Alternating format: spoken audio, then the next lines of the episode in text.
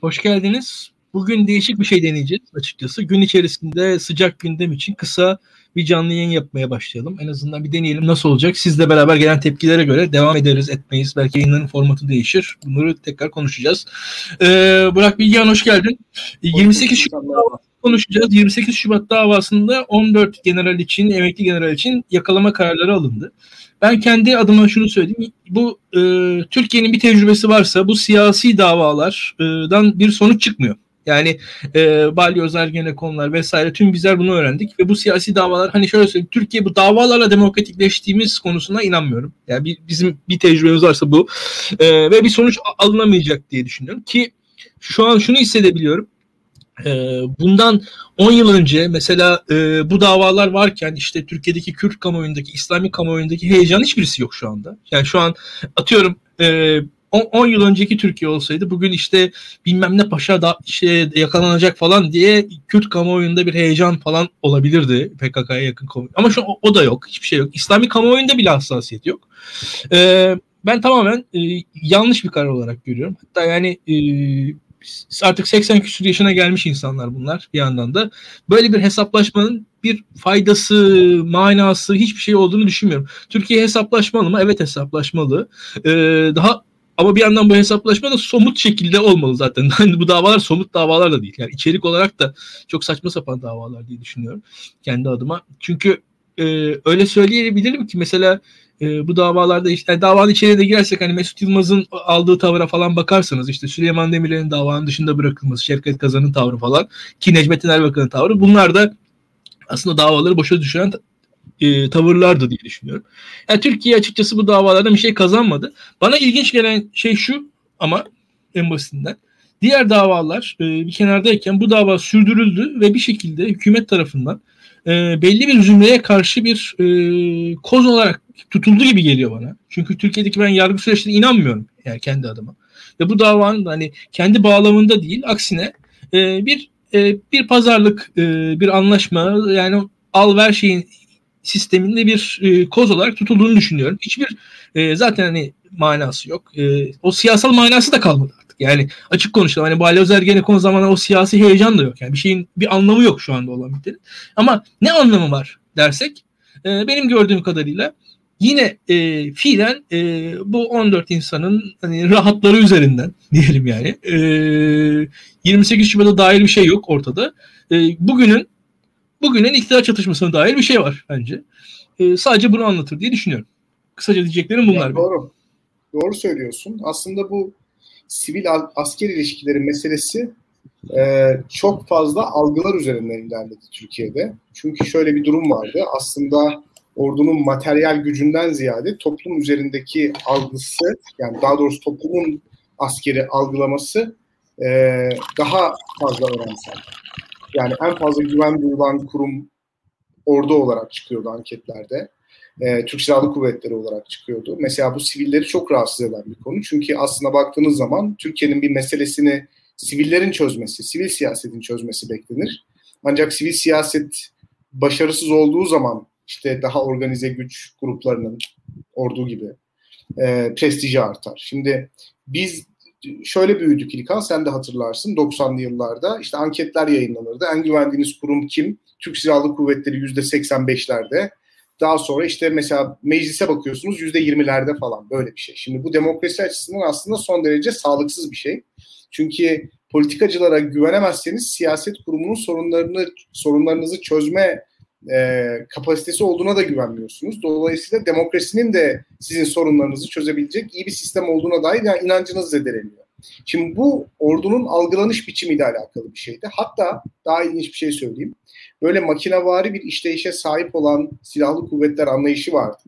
Yani her şeyin muntazaman e, ilerlediği, e, intizamlı bir şekilde ilerlediği, e, işte insanların müthiş askeri alan içerisinde müthiş ahlaklı oldukları, kanunla e, sınırlı ve sorumlu oldukları, dolayısıyla bireysel inisiyatife yer bırakmayan bir TSK mekanizması vardı. Şimdi askeri vesayetle mücadelenin e, yasal ayakları oldu. Mesela Avrupa Birliği giriş sürecinde biz bunları yaptık. İşte Milli Güvenlik Kurulu'nun yapısı değişti. İşte Sayıştay denetime ya da askeri mahkemelerin statüsü gibi çok temel yasal düzenlemeler yaptık. Bunlar ayrı bir şey. Bence bunlara yönelik çok da fazla bir e, itiraz da olmayabilirdi. Çünkü neticede Avrupa Birliği'ne giriyorduk. Birçok e, yazar, mesela Ersel Aydınlı Hoca'nın bu Foreign Affairs'de yazdığı ya da e, işte birçok yazarın 2000'li e, yılların başında yazdığı ordunun aslında Avrupa Birliği sürecine karşı bir rezervi yok. Çünkü e, Mustafa Kemal'in batılılaşma hedefinin aslında bir parçası bu. Avrupa uygarlığının bir parçası oluyoruz. Dolayısıyla yasal düzlemde giden ve Avrupa Birliği ile simetrik bir şekilde ilerleyen süreç çok fazla tepki çekmeyebilirdi. Ancak bu bunun ötesine geçti ilk Türkiye'de ve o bahsettiğim algılamanın da değişmesi gerektiğine dair bir inanç ortaya çıktı. Bu sefer de Türk Silahlı Kuvvetleri içerisindeki skandallar, yolsuzluklar, işte Türk Silahlı Kuvvetleri'nin o Alman yapımı bir buzdolabını andıran makinevari yapısının aslında son derece keyfi olduğuna dair haberler çıkarak ordunun toplum gözündeki prestiji sarsılmaya çalışıldı. Bu o kadar ileri gitti ki işte çok anlı şanlı paşaların e, bir şekilde gözaltına alınması. Yani sivil irade tarafından bu insanların yakalanıp gözaltına alınması ve Türkiye'de hiç kimsenin e, sivil siyasetin denetiminden azade olmayışının gösterilişi gibi bazı e, orijinal fikirler ortaya çıktı ve işin acı tarafı şu oldu. Bir yerden sonra o yasal düzenlemeler yani bizi demokratik kılabilecek yasal düzenlemeler ikinci plana itildi. Bu perceptionlar, algılamalar üzerinden yürütülen siyaset açıkçası çok daha tatlı ve çok daha kolay bir hale geldi.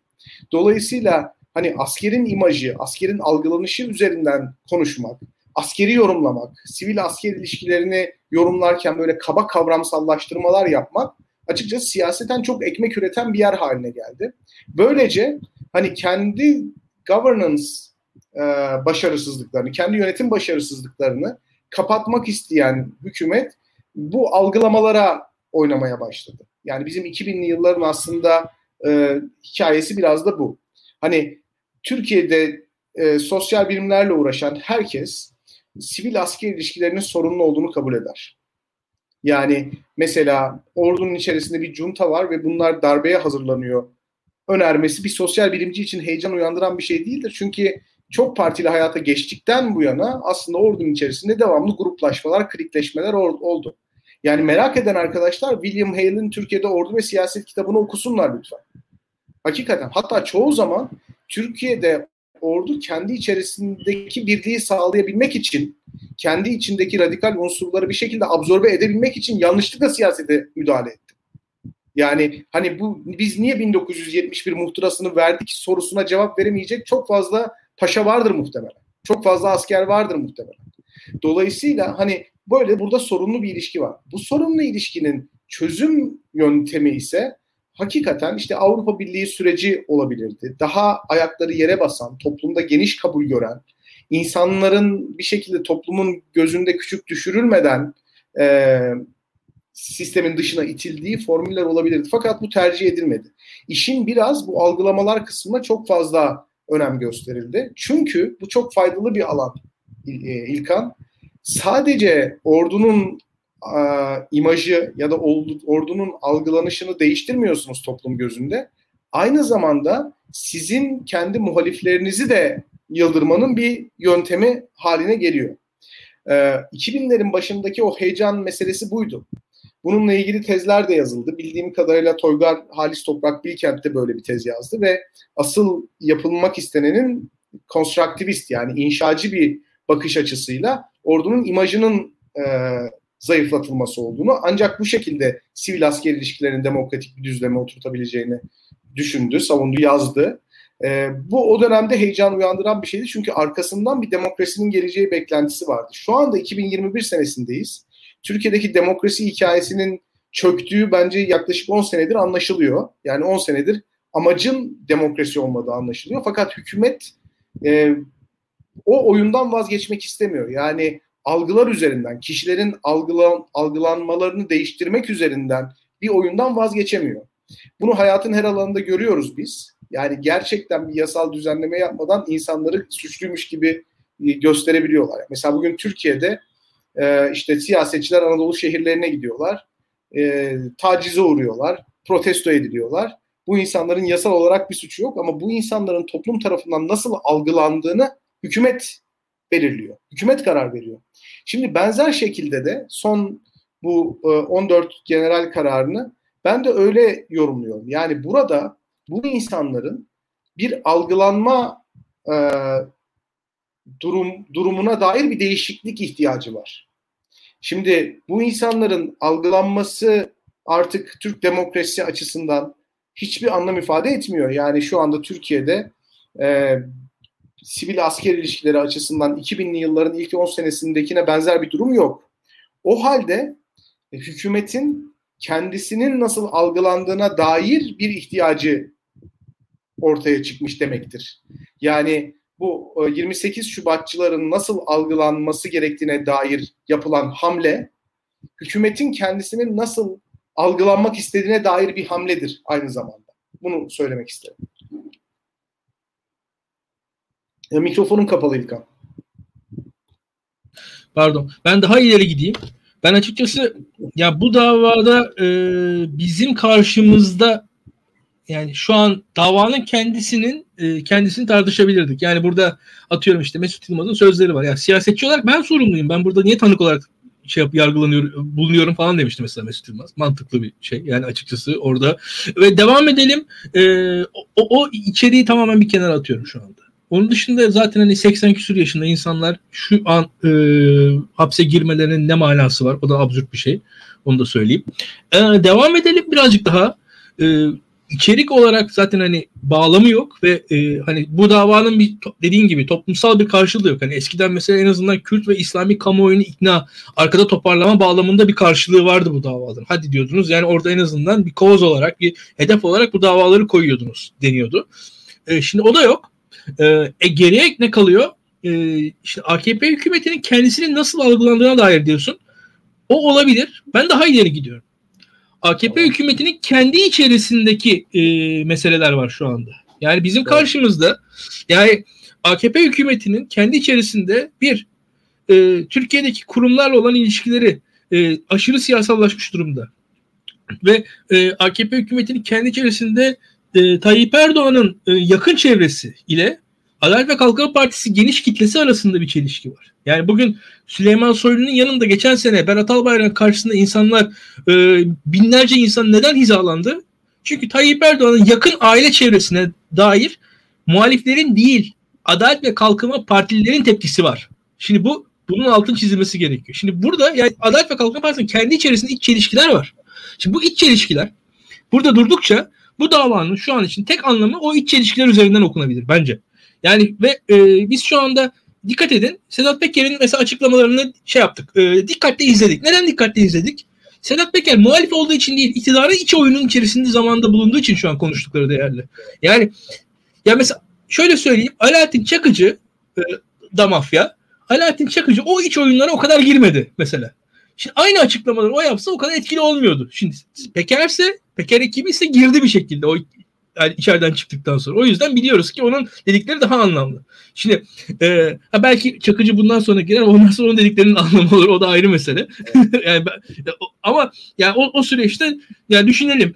Yani Çakıcı'nın hükümete dair neler neler lafları vardı. Hiç kimsenin umurunda bile olmuyordu. Şimdi şu andaki olan biten şey hükümetin iç çelişkisinin yansımasından başka bir şey değil. Yani ben e, saçma sapan bir e, uygulama olarak görüyorum açık konuşayım.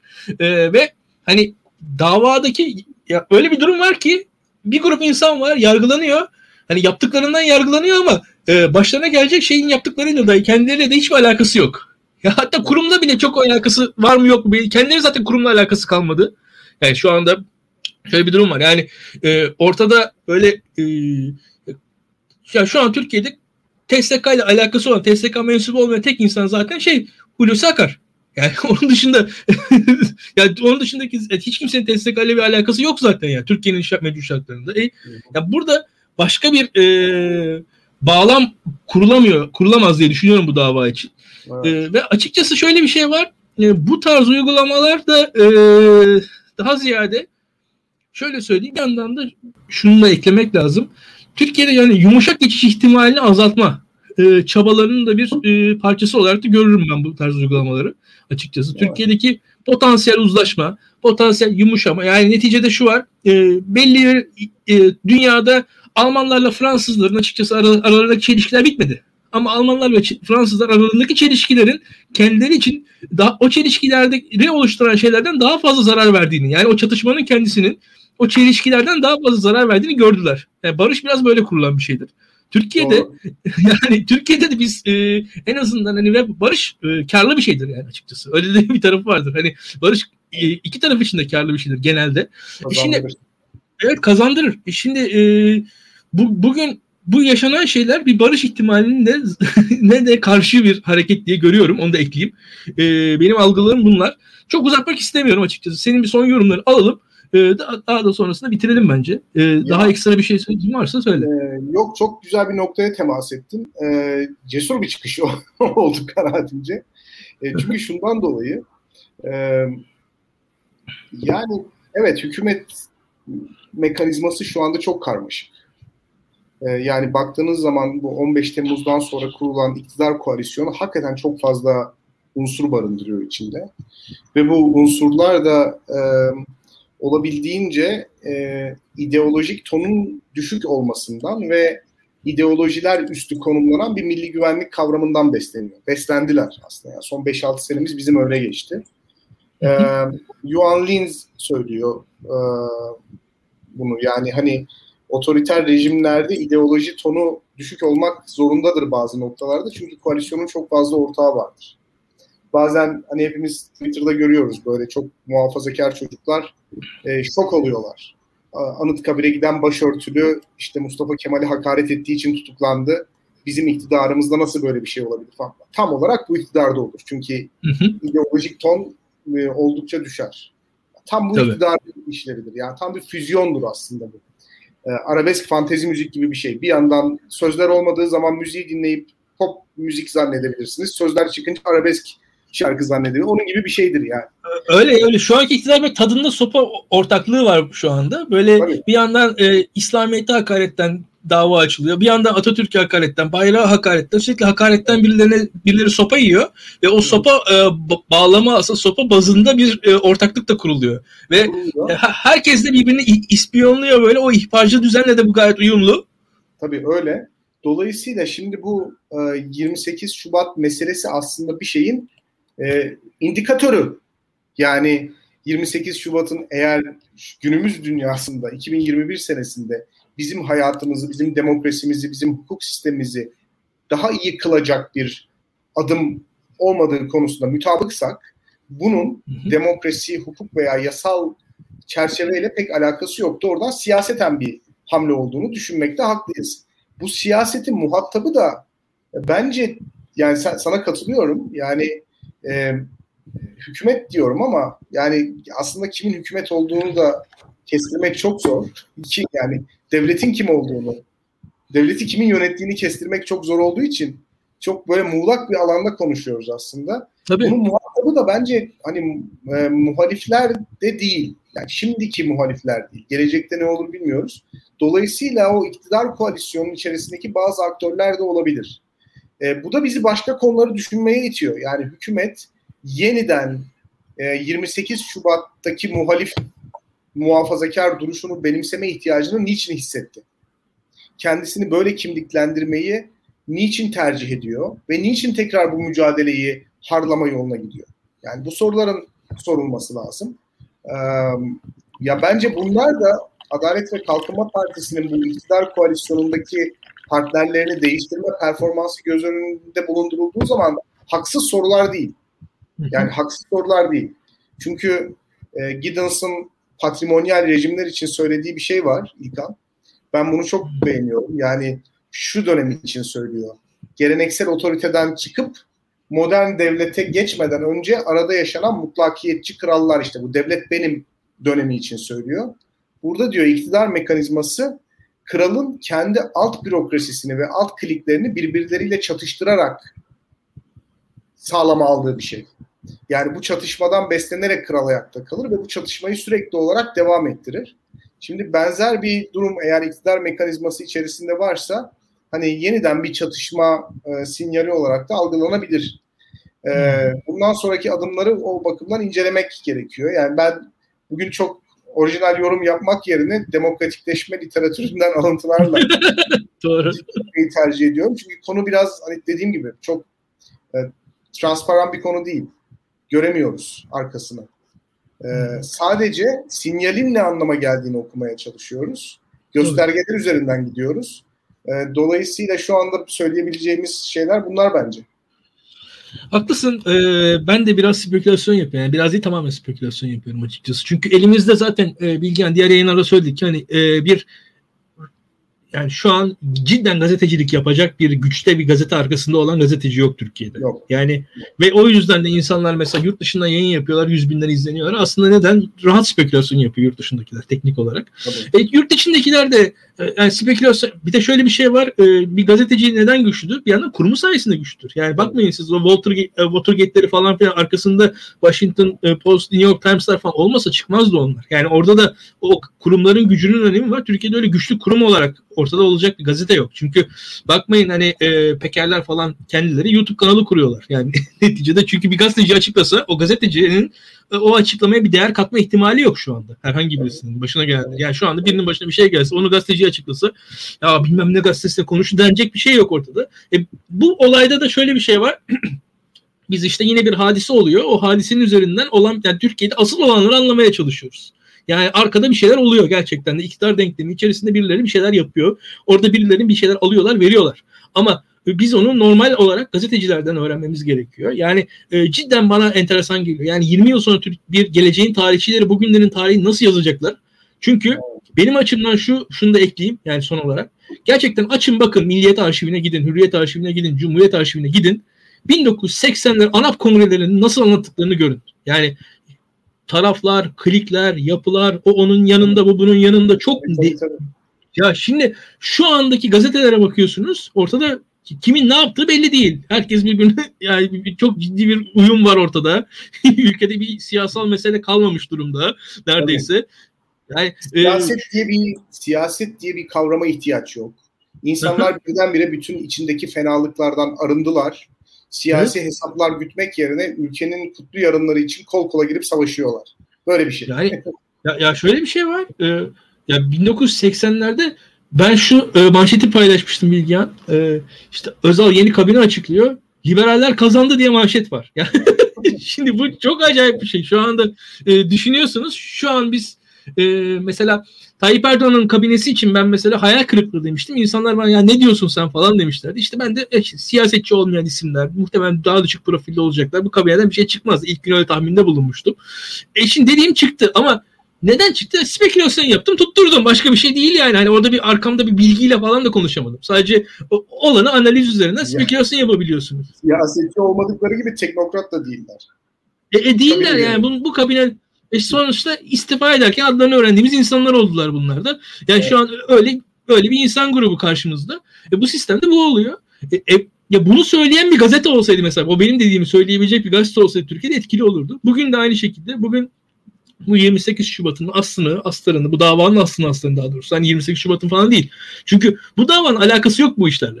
Hiçbir şekilde. Evet. Ve e, bizim karşımızda da bu var. Biz de bununla uğraşıyoruz. E, o yüzden hem izleyicilerden birazcık e, özür de dileyelim. Yani e, gerçekten spekülatif konuştuğumuz yayınlar oluyor bunlar. Yani orada orada yani senin o akademik çerçevenin dışına ben çıkmak durumunda kalıyorum. E, yani e, ama elde de başka bir şey yok. Yani şu anki Türkiye'yi anlamak için en azından biz kriz anlarını e, böyle bulup o anların fotoğraflarını çekmek tabii. durumundayız. Tabii tabii. E, akademisyenler rahat İlkan. Literatürü var. Doğru. işte. Yani, gerçekten bak 20 yıl, Kesinlikle yani 20 yıl sonra ya bir akademisyen de bugünün gazetelerini okuyacak. Kendince bugünlerde 2020'ler Türkiye'sini anlamaya çalışacak. E ne anlayacak ben merak ediyorum yani hakikaten. Hatta o zaman aklıma şey geliyor bu Murat Bardakçıların falan işte belge önemli falan. Ya ortada belge falan önemliyse hiçbir şey anlamayacak demek ki geleceğin tarihçileri. Biz de belge koyuyoruz ortaya işte bu yayınlarda işte koymaya çalışıyoruz diyelim. Ee, evet. geleceğin tarihçilerine notlar düşüyoruz. Ee, herkese o zaman iyi günler dileyelim. Bugün de yarım saati bulmadan en kısa yayınımız olsun bu. Ee, bu yayına ilgi gösterirseniz bu tarz yayınlar devam edecek diyelim. Ee, özellikle gün içinde kısa kısa yayınlar yapma hedefimiz var. Ee, çok fazla olmaz bu ama arada yaparız biz, biz bu yayınları diye düşünüyorum. Görüşürüz arkadaşlar. Görüşürüz.